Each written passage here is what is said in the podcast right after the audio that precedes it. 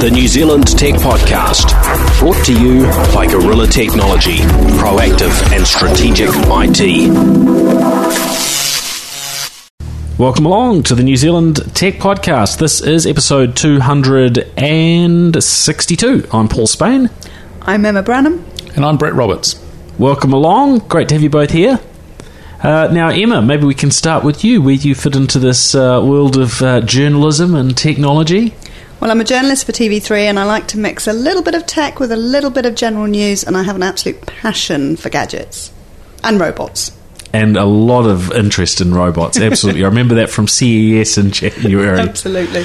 You're hovering around that area looking at all the, the cool robotics. Soon it won't be you anymore, Paul. You'll be a robot. This will be the future of the tech podcast. That is a robot, if you look carefully. I, I, I can't confirm or deny. Over to you, Ro- Brett. Brett, sorry.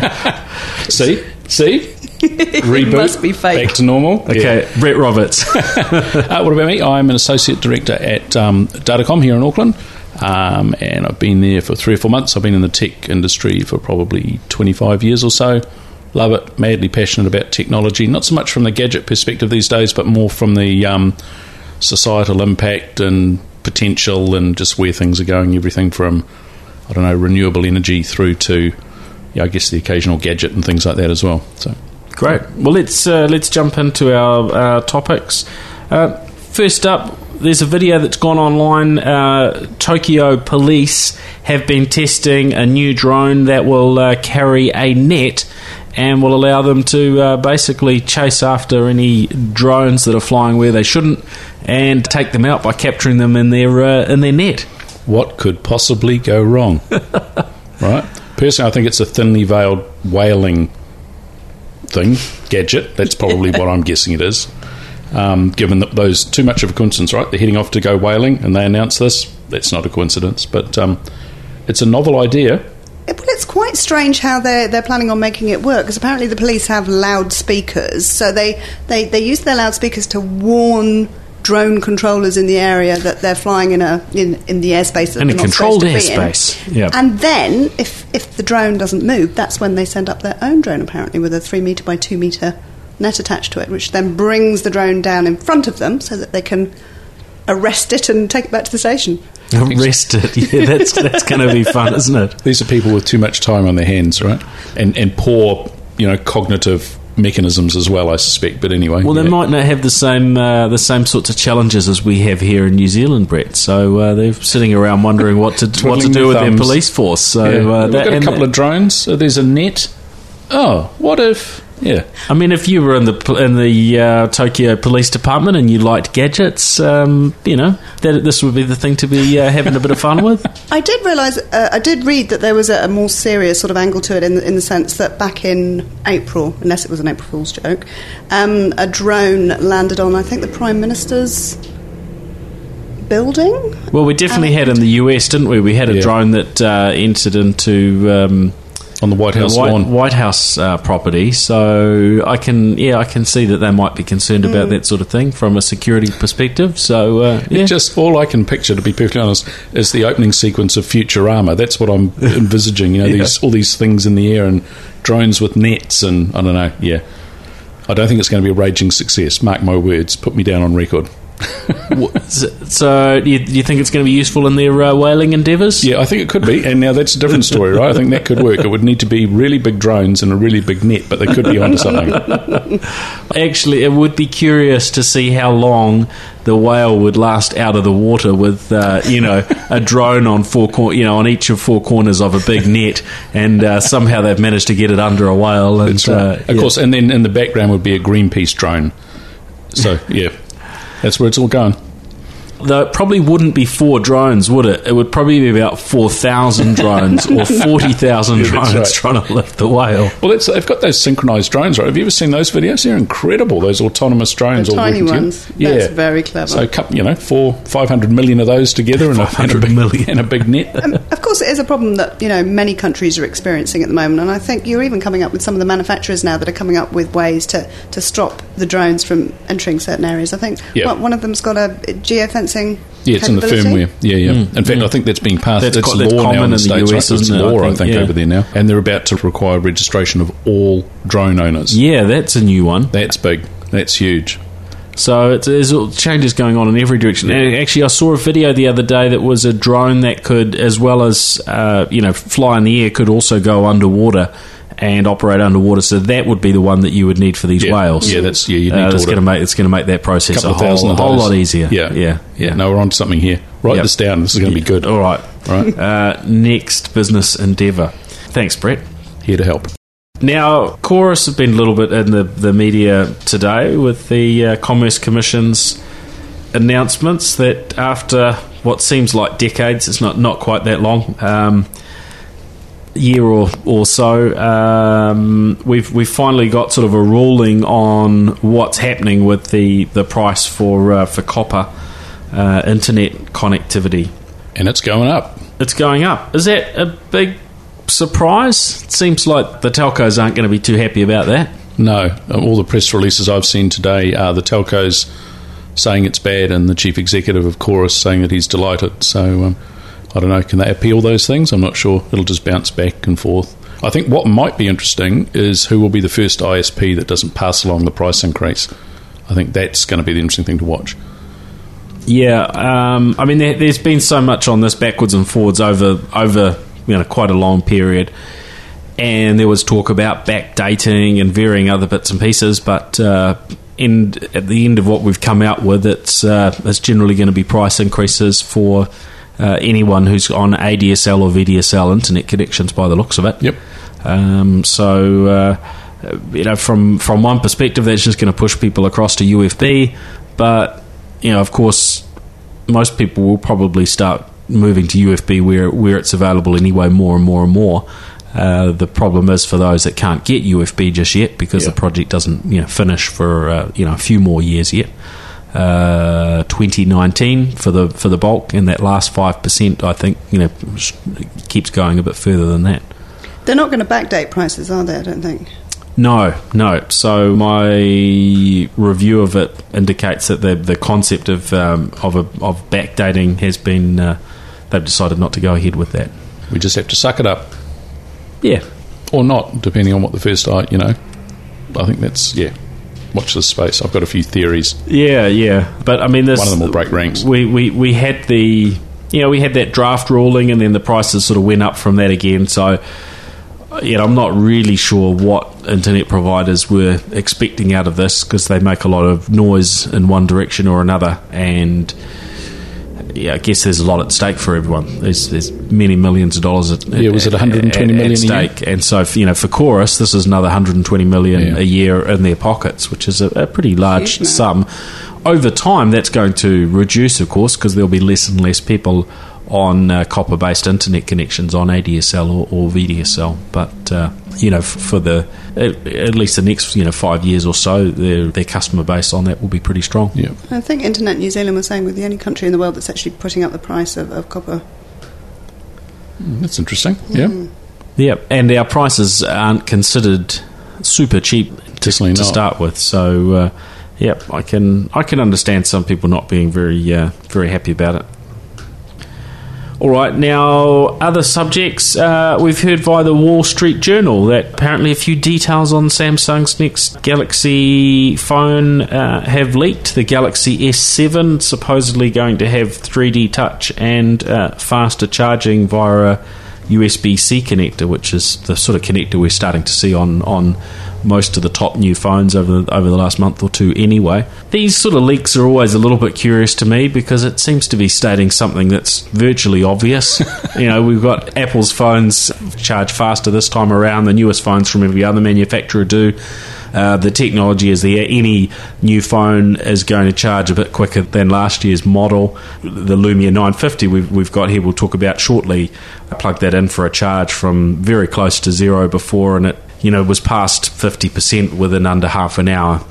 Uh, so you know we're, we're seeing that in these phones with quite big batteries, and the fact that Apple have got their uh, you know 3D touch, you would kind of expect Samsung to to match that. The technology is available, so Anything? Uh, does it jump out at you, Brett, or is it? Is Yeah, it it jumps out at me that someone at the Wall Street Journal realised there was a piece of column inches about this big that was blank and they needed to fill it with some dross. And so someone Googled dross and found a bit and they put it in there. you know, um, new thing coming out will be about the same price as old thing it replaces, might be a bit better. And we- new excitement. Are they trying to preempt announcements at CES as well? And, and you've also got the. Um, I don't know because I mean Samsung don't usually announce these things. Maybe somebody's got has actually got some real info. And to be fair, Samsung aren't always the best at keeping it zipped uh, from from Yeah, that's true. um, things that I've heard. Shall we say? It's one of the things I've always admired about Apple. Man, those guys can keep things under wraps. And how they do that in an organisation that size, I guess it's like death squads or something, but boy, they can just keep anything I, I'm not sure it's like Death No, Squad. no, will be, no, I mean real death squads. I think it actually real is. actual death squads. Yeah. Yeah. All right. Now, Brett, I want you to you to tell us about what's happening in Woodland, North Carolina. I'm, I'm pleased you asked, actually, Paul. So in Woodland, Carolina, the uh, citizens there have spoken pretty long and loud, and they've um, they've decided they've voted against installing um, solar panels in their in their town. I've got the story. Not cost effective for them on this occasion. well, I'm not sure they got too overly concerned about the math because I'm not sure they could have coped with that. So, um, but what they have done is really gone down the path of, of logic, and they- they're concerned that the solar panels could suck the energy out of the sun and cause problems with photosynthesis. And you can tell this is based on pretty strong science here. I've got a quote here. Um, let me let me see. Um, this is from Is this a retired school teacher? uh, no, no. Science teacher? Oh, it could be. I'm not sure. But but one of the quotes here says, "Oh dear, hang on." It says, um, "All the young people are going to move out," warned Bobby Mann, a local resident concerned about the future of his burg. Worse, Mann said, the solar panels would suck up all the energy from the sun. But another resident, a retired school teacher no less, or science teacher no less, expressed concern that a proposed solar farm would block photosynthesis and prevent nearby plants from growing. Jane Mann then went on to add that there seemed to have been a lot of cancer deaths in the area and that no one could tell her solar panels didn't cause cancer. I want more information, Mann said. Enough is enough. do you think it's a bit strange that they've both got the same surname? Well, there's probably only two people, right? That's what I've worked out from the story. There are two people that live in Woodland, North Carolina. They're probably the same person. I'm guessing with a little schizophrenia thing going on here, um, that just needed a bit of publicity, and they've done very well because I've read their story out. But yeah, so you can't fix. so stupid was this published crazy. in the Onion or was this? No, it's uh, not. And, and I think even the Onion would look at this and go, "No, that's too stupid. We're not putting that on the front page." But no, no, these people did. So there you go. Yeah. Hmm. I'm sure they'll come around one day, Interesting. or maybe not. I don't know. Now we've got a new smartphone here that we talked about a long time ago. Contains some technology which Microsoft, I think, first talked about in a Moons the, ago. the concept of it probably in a in a video a, a decade or, or or so back. Uh, one of their very futuristic, sort of future forward thinking uh, videos. But now we have it. It's uh, their Lumia 950. Uh, first got to play with this and the Lumia 950 XL a, a little while back, but finally we've got the, the real deal. It's uh, it's launched here in New Zealand. Not a gorgeous looking phone, I've got to say. It's very sort of um, Utilitarian. simple and you know black in terms of its casing. It's Yeah. not super stylish, uh, you know, s- steel or glass or anything like that. Um, but it has that uh, the unique ability to be able to be connected to a second screen and to display. Uh, or basically turn it into a mini mini PC of sorts. you see, Paul, it's what's on the inside that counts. You're right, Emma. You're right. Um, but it's very cool. We had a bit of a play with it earlier, didn't we? And uh, Yeah, you know, I- we've, we're firing up sort of Microsoft Office apps and so on Yeah. onto the onto the big screen. You can do it either wirelessly or through its dock. So we, we tried both. Uh, the dock, I guess, if you were going to use it at your desk a lot, if it was actually going to replace your PC, would make some sense to keep your phone uh, charged up and to um, it gives you a DisplayPort connector and an HDMI connector and USB uh, ports.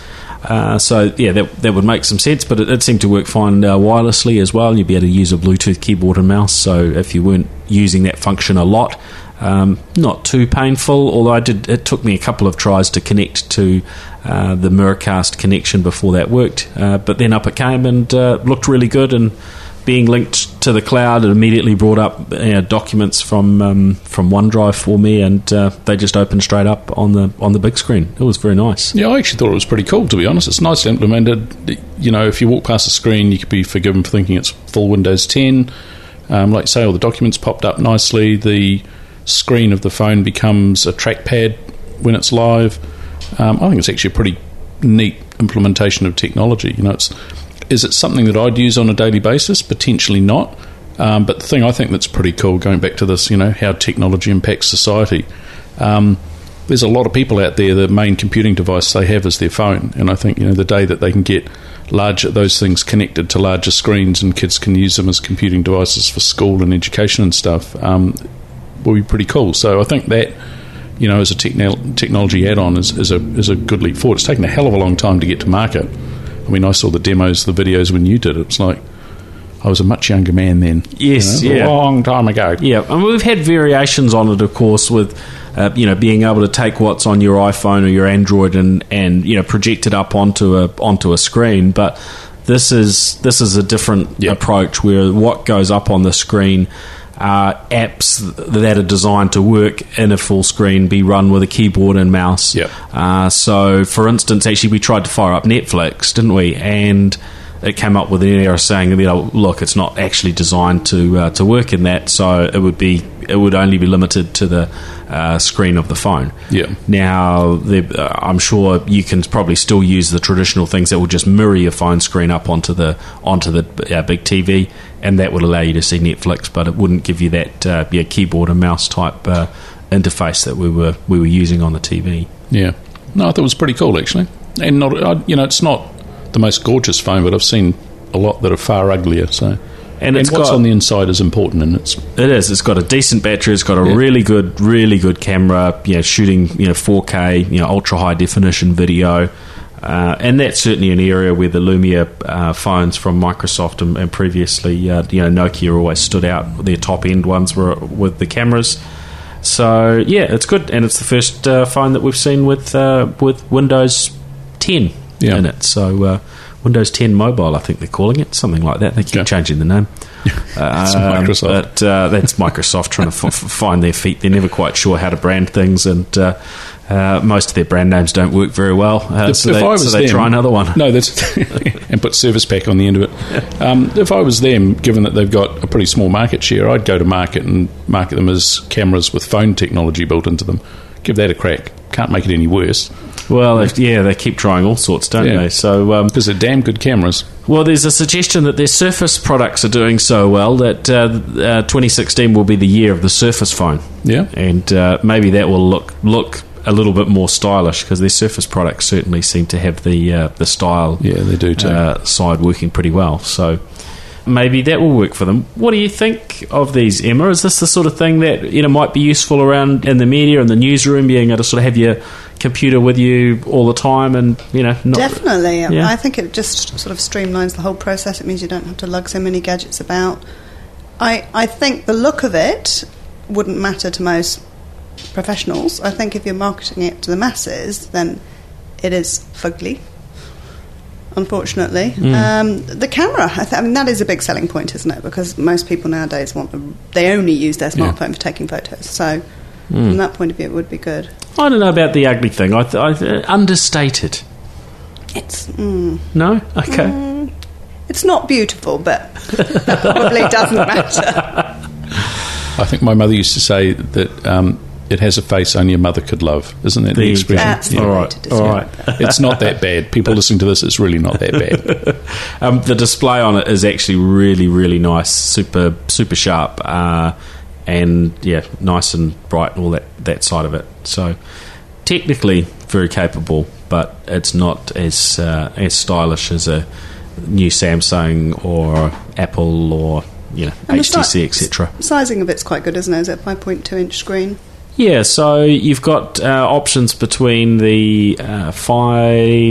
5.2 and I think 5.7 for the uh, the 950 XL, the biggest bigger screen one. So, yeah, not bad. $1,149 is their launch price, uh, and then you pay for your dock on top if you want that as well. Um, so it's up there with all the other yeah top top phones from manufacturers. Now, uh, a new projector. I got an email last week about Sony's new 4K projector, and I've really been looking forward to seeing some 4K projectors uh, in the market here. I think I first saw one at Consumer Electronics Show maybe two years ago. Uh, and yeah, I was looking forward to getting sent one of these things to have a play with. And then I got the email this week to say, hey, Sony have got their new 4K or ultra high definition home cinema projector. And quite a lot cheaper than one of the previous models, which when I looked online, uh, one of their previous models was uh, was in the market in New Zealand for two hundred and fifty thousand dollars. I thought that was rather curious that you could go and buy one of those from the Sony store, uh, but no, this one comes in at a much more reasonable price. It's a 5,000 lumens, so it's reasonably bright. $73,990. Would you buy that for your home cinema, Brett? I will buy an ultra high def 4K projector when they cost 4K. Yeah, yeah. Seems reasonable. No, no, I probably won't buy that for my home theatre setup. No, no, probably It's a lot of money, isn't it? It's a lot of money. And I'm more the smartphone projector. I mean, that's as, it's about as much as I can afford.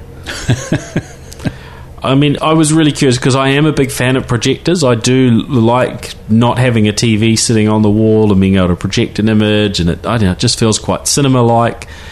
And my existing high definition, you know, projector is is good, but I thought, yeah, it could be nice to go uh, 4K. But looking at looking at this price astounded me because if you want similar specifications but full high definition rather than the ultra high definition, uh, you are talking less than a tenth of the price for Wow, you that's quite a gap, most of, most the models. So. Uh, that's uh, that's a that's a big premium. So I don't know how Sony are going to go with selling these, but I'm sure there will be some uh, some homes around New Zealand that will you know and Australia that will uh, that will end up with these maybe. Yeah, um, look, my guess is that Noel Leemings don't have container loads of these things waiting on the dock for Christmas. That's my just gut feel on this. Dick Dick Smith might. Oh, yeah, They seem to get, get caught with uh, with stock of uh, of product they can't sell that then devalues and ruins their profitability. Apparently, so I heard. I'm not passing comment. All right, now also in the news today, the much rumoured announcement from Vic Crone, who um, we've known for the last well between one and two years, I think, as the uh, managing director of Xero locally, the New Zealand managing director. She stepped across there from marketing role at Chorus previously. That she is uh, stepping down from Xero and is going to be uh, contesting Auckland mayoralty. She is uh, is keen to sort of take reins there. Brett, what's your thoughts on this? You've been around this uh, tech community for for a while. You must have come across uh, Vic over the years. Actually, actually, I haven't, but I I know a bunch of people at Xero, and they hire really smart people. So she's really, really smart. I'm guessing she's got the financial backing. She's going to step down from her role, so she's got the focus. Um, you know, whereas Phil Goff is still going to be an MP until he's mayor or not, and he's going to figure that out. You know, um, so. I don't think as many Aucklanders, you know, nowhere near as many Aucklanders will know her as they do Phil Goff, but um, I suspect that she'll have some good backers that can maybe fix the um, awareness side of things. Well, she's stepping down right now. Yeah, Um, I think that's a clever move, right? That's good. She That's good. focus. That must be very important Yeah. for for her profile. Emma, what's your thought on that? You know that profile thing versus you know Phil Goff, very well known, and Vic Crone, who yes we know her within the business and the tech community, but more broadly she's not very well known. I think she might struggle without a huge amount of money being thrown at the campaign, but what a great choice if you're if you're going to choose somebody to go up against Phil Goff. Somebody that's you know fairly young still is, is very vibrant, fresh, and full of ideas, and especially from an Auckland point of view, that's what Yeah. you're really looking for. Somebody to come in and, and change, shake it up a bit, really, be be disruptive. Yeah, I mean that's certainly got to be good. I would have thought for uh, for the for the region to to have that freshness of of ideas that she brings. She certainly un- understands the need for us to become an economy that relies a lot more on uh, you know on technology. And exporting and so on. I- You know, don't quite know how that fits in from a mayoral perspective. I know it's important from a central government perspective to really to really get that. Um, but Yeah, I, th- I think it's pretty important to have somebody that, you know, th- this is a city that's choking itself to death with traffic. We've got housing issues. There's a whole bunch of issues that so, some of those are, are potentially technologically solvable. Um, and I think, if nothing else, having somebody that um, obviously has a, a technology background and brain, but actually uh, the connections into that community. Um, I think that's a very good thing. I'm not sure that a lot of, you know, I mean, a great example is we seem to be building lots and lots and lots of highways still and roads and bits and pieces, and in 20 years' time they'll probably be near empty and, you know, there'll be autonomous vehicles running up and down them. Now, you know, are we really thinking 20 years into the future? You know, I think she could bring a lot of great thinking around that, and I think if nothing else, having a really strong middle right candidate to counter Phil Goff is a good thing just for the process, you know, the democratic process overall. Um, it will be an interesting race if she's stepping down now from her role to start. You know, she announced yesterday, I think it was. I'm- gives I'm- a better part of a year, right? I'm guessing she's not going to sit and twiddle her thumbs for the next year. You know, there'll be something out of the gates fairly soon, and, and that awareness part, I, I would imagine, is one of the first things they're going to address. Watch for a really slick PR, blogging, social campaign because I know. Remember when uh, before Xero went public, Rod Drury did an incredibly good job of that. You know, building the profile of that company from nothing to, to you know where it was on on the day it listed. You know, I bet she's got a bunch of really good contacts. And funding that campaign might not be too difficult, after all. No, Yep, I'm sure there'll be there'll be Stock options. There'll be, there'll be one or, one or, one or two backers for sure. Yeah. Um, all right. Now, we also wanted to have a little bit of a chit chat around being this time of year, getting in towards Christmas. Uh, what sorts of things that people might be interested in uh, in buying? Little uh, little gifts. Now, Emma, you have one or two sort of favourite things that you've played with this year that you think might make good gifts. I do, I do. Unfortunately, cool gadgets are never cheap. Um, but I think that there's so many fun things out there at the moment. It really depends on, on who you're trying to buy for. You know, for, for example, for kids, I love that BB-8 robotic ball, that Sphero ball that that looks like Yeah. BB-8 out of the new Star Wars film. What a fantastic toy to play with, and it's something that you can imagine kids playing with. You can also imagine their dads trying to steal it off them, that kind of thing. And you can also operate it. If you've got an Apple Watch, you can use an app on your watch to. Uh, you can put it on your watch to to um, drive the ball remote um, by remote control. So it's pretty cool. So that was one of my picks. I think if you're um, still trying to look for presents for for kids or adults, I'd say that's one of my favourite. And the good the good thing about tech oriented gifts for kids is that they can actually play a pretty important part from an educational perspective, can't they?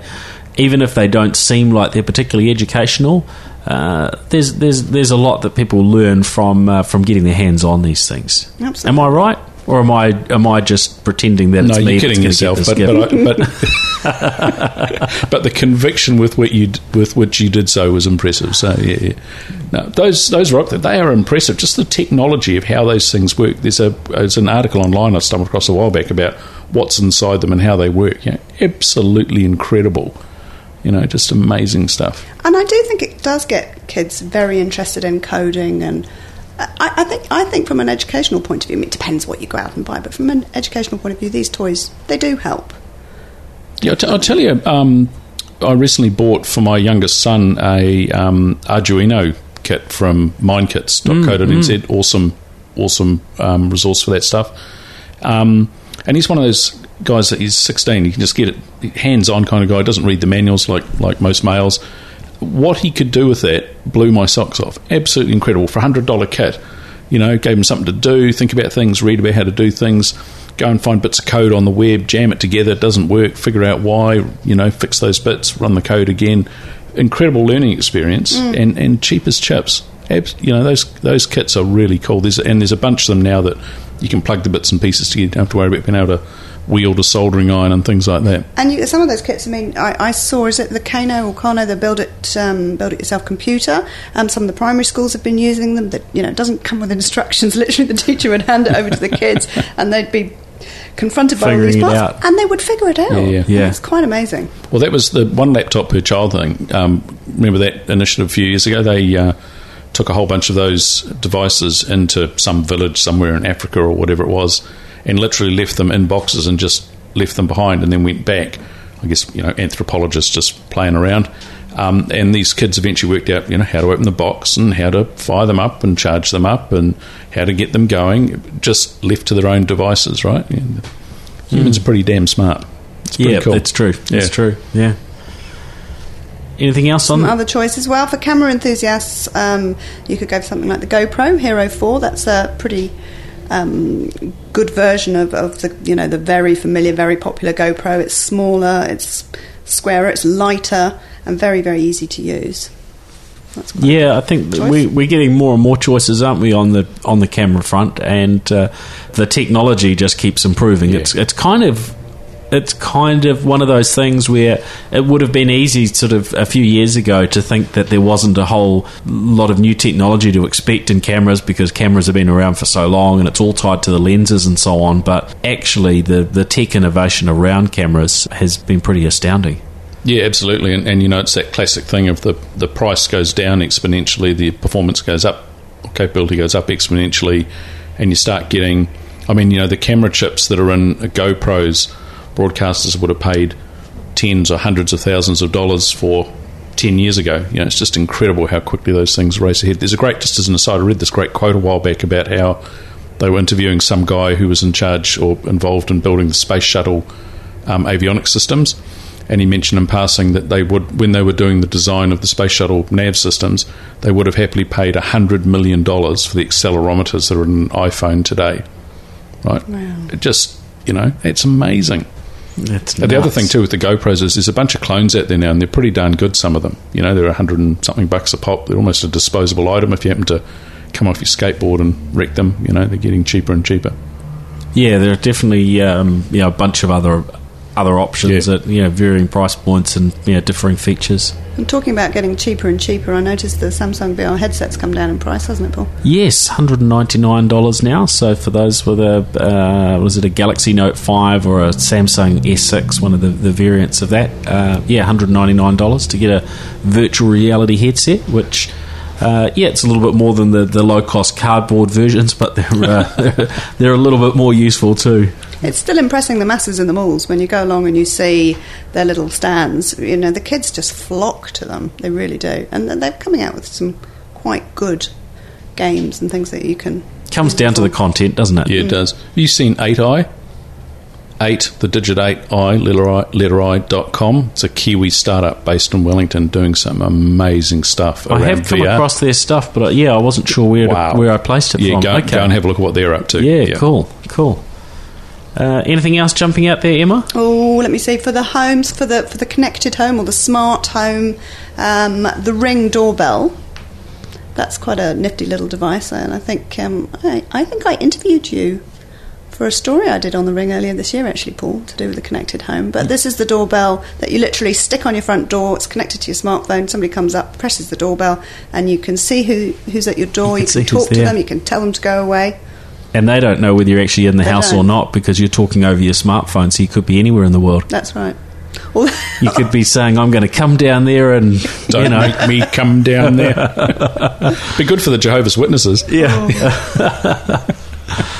and I mean, there are there are so many of these things that are that are that are coming through. Um, one of the ones actually that I've been using uh, over the last few months is the now what does Spark call their new. Um, it's uh, popped out Oh, in my head. Morepork. Morepork, Morepork, yeah. that's right. So they were kind enough to send me one to trial earlier on in the year, and I've been playing with that. Now I did do some damage. One of the sensors that was attached to the door, uh, I don't know, did I slam the door or something? But it, uh, the the thing unclipped and came off. That's right. They're sending me another one of those. uh, it might actually just be the battery needs replacing. This is why I Um, don't loan you anything. I'll never loan you anything. All right.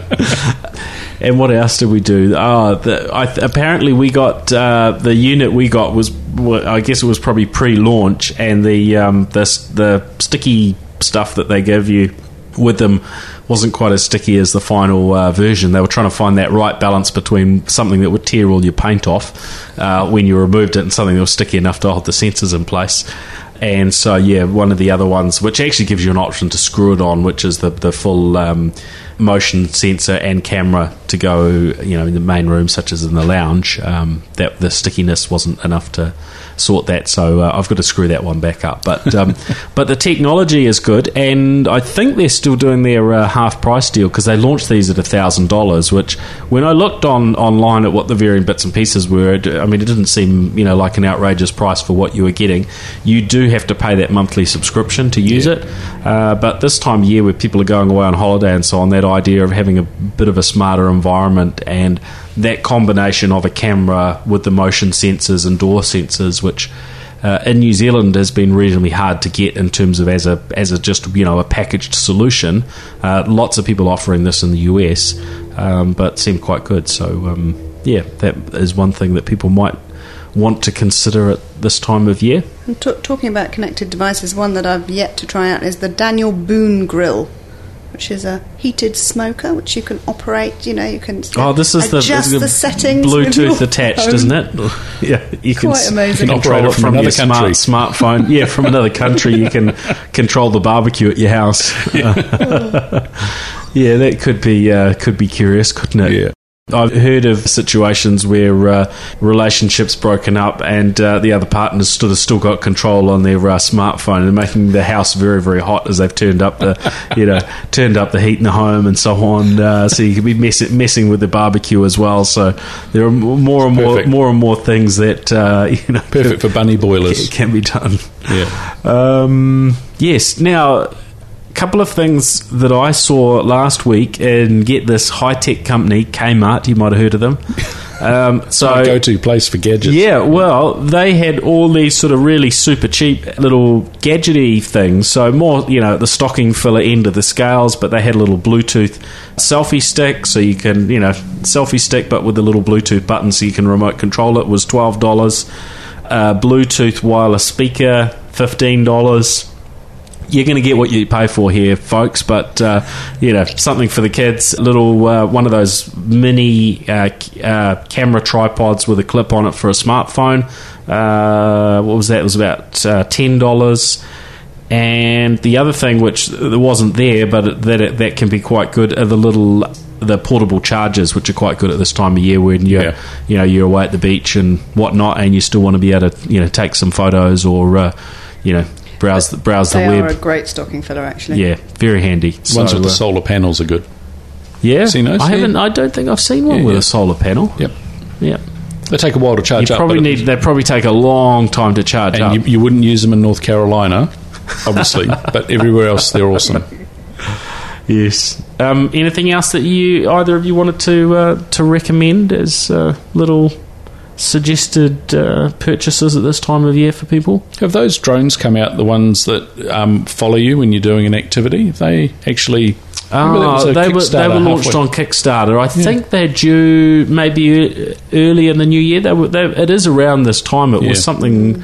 That would be pretty cool. I'd get one of Mm. those just to watch me having gin and tonic on the deck. That'd be It just float around Just float you, around, yeah. and then when you walk down the street, it'll follow you until a couple of drones come along with a net and screw the whole thing up. Well, But the yeah. problem is in New Zealand, though, and I guess this is what we'll see more and more of is the legislation. So, in terms of where you can Yeah. actually use that, so we're a little bit more limited in terms of some of the locations. quite where, where we live down in um, just on the outskirts of Tauranga in the country. Um, someone a year or so back was flying a drone around there over someone's property. It crashed, and they went to the person's place and effectively had the "Can we have our ball back, please?" conversation. Except it was for the drone, uh, and the person said no, wouldn't let them on the property to recover it. Ouch! Hmm. Yeah. So there's all these, int- you know, it's okay when you kick your twenty dollar soccer ball over. That's Yeah. one thing. When it's your fifteen hundred dollar drone, it's an entirely different. It's a bit of a different, yeah, Yeah. bit of a different discussion. Um, The- the- probably quite important to have relevant insurance in place, huh? Yeah, yeah, probably. Actually, that's a good point. One, I think I might have mentioned this to you a while back, but one of the good things about um, the stuff that's going on around drone legislation in New Zealand is that um, civil aviation and Callaghan Innovation are in the same building in Wellington. Yes. There's a bunch of people at Callaghan that are very involved in the in the drone technology stuff here, quite leading edge stuff. So there's a lot of um, running up and down the stairs or uh, on the elevators to go and have conversations, which is quite a cool thing, really. That's the industry shaping and driving the legislation that's needed. Um, in a very agile fashion, I guess, which is actually pretty cool. Mm. Yeah, and, it's very cool. Um, I think you'll probably find that some of what's happening here in New Zealand around legislation, how you strike a balance between what hobbyists want, what the commercial world wants, and what civil aviation authorities need, I think you'll find some of that will probably find itself elsewhere. You know, will will flow out of New Zealand because they've worked on that stuff so quickly in, in such a agile, you know, quick go to market fashion. Yep. And there are some great uses for that technology nowadays as well. I mean, I, I did a story about a week and a half ago with the police in, in the Waikato that are using drones now, or they will be over the, the summer months, um, over over the scene of a traffic accident, so that they can map out the area, they can work out very quickly where they need to close roads, divert traffic, Yeah. that kind of thing. It's just fascinating. It is, isn't it? And, and again, if we were talking about drones three years ago, they were ten thousand dollars, and now go. Where was I the other day?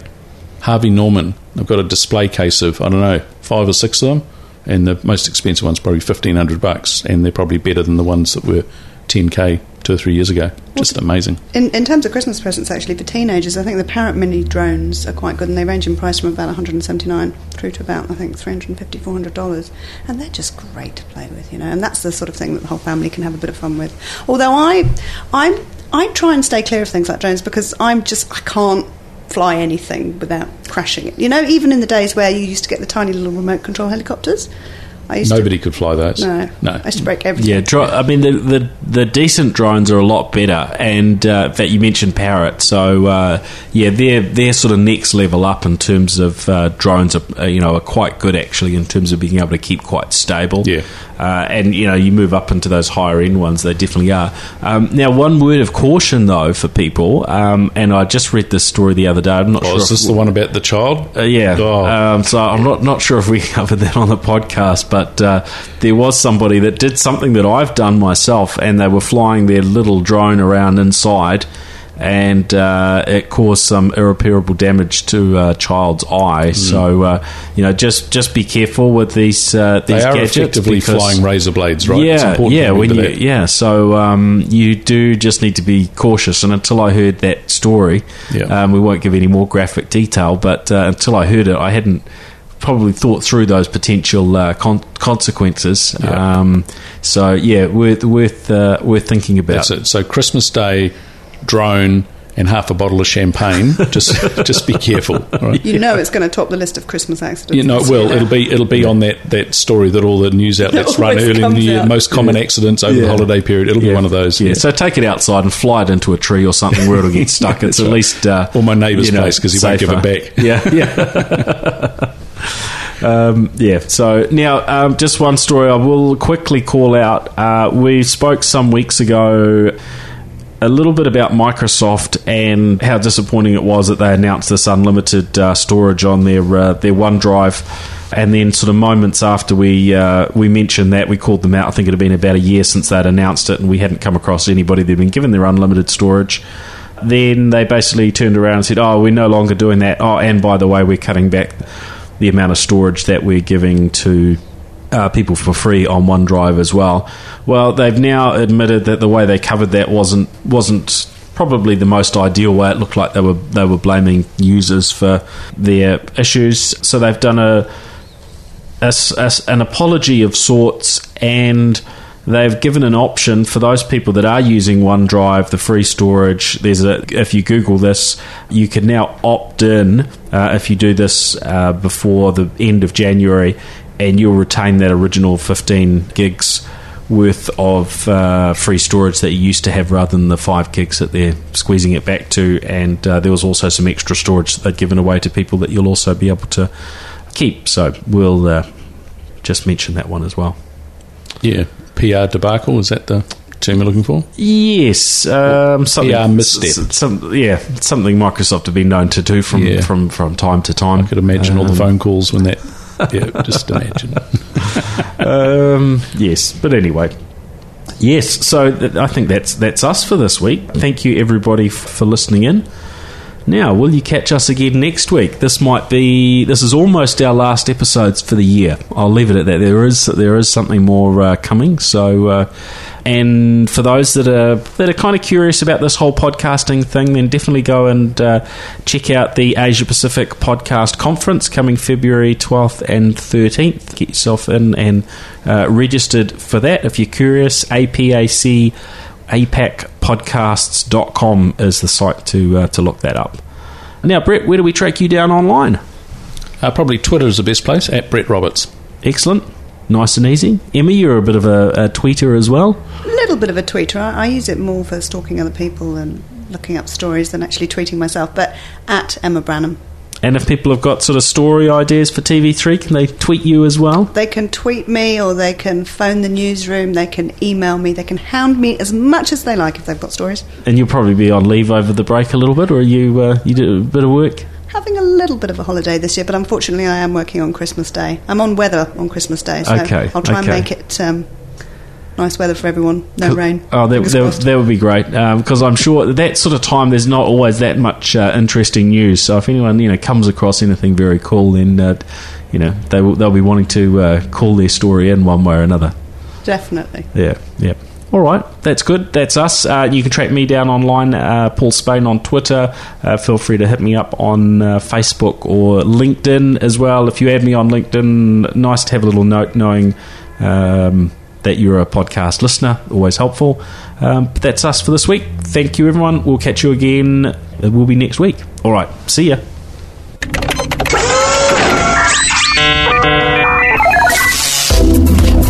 The New Zealand Tech Podcast, brought to you by Gorilla Technology, proactive and strategic IT.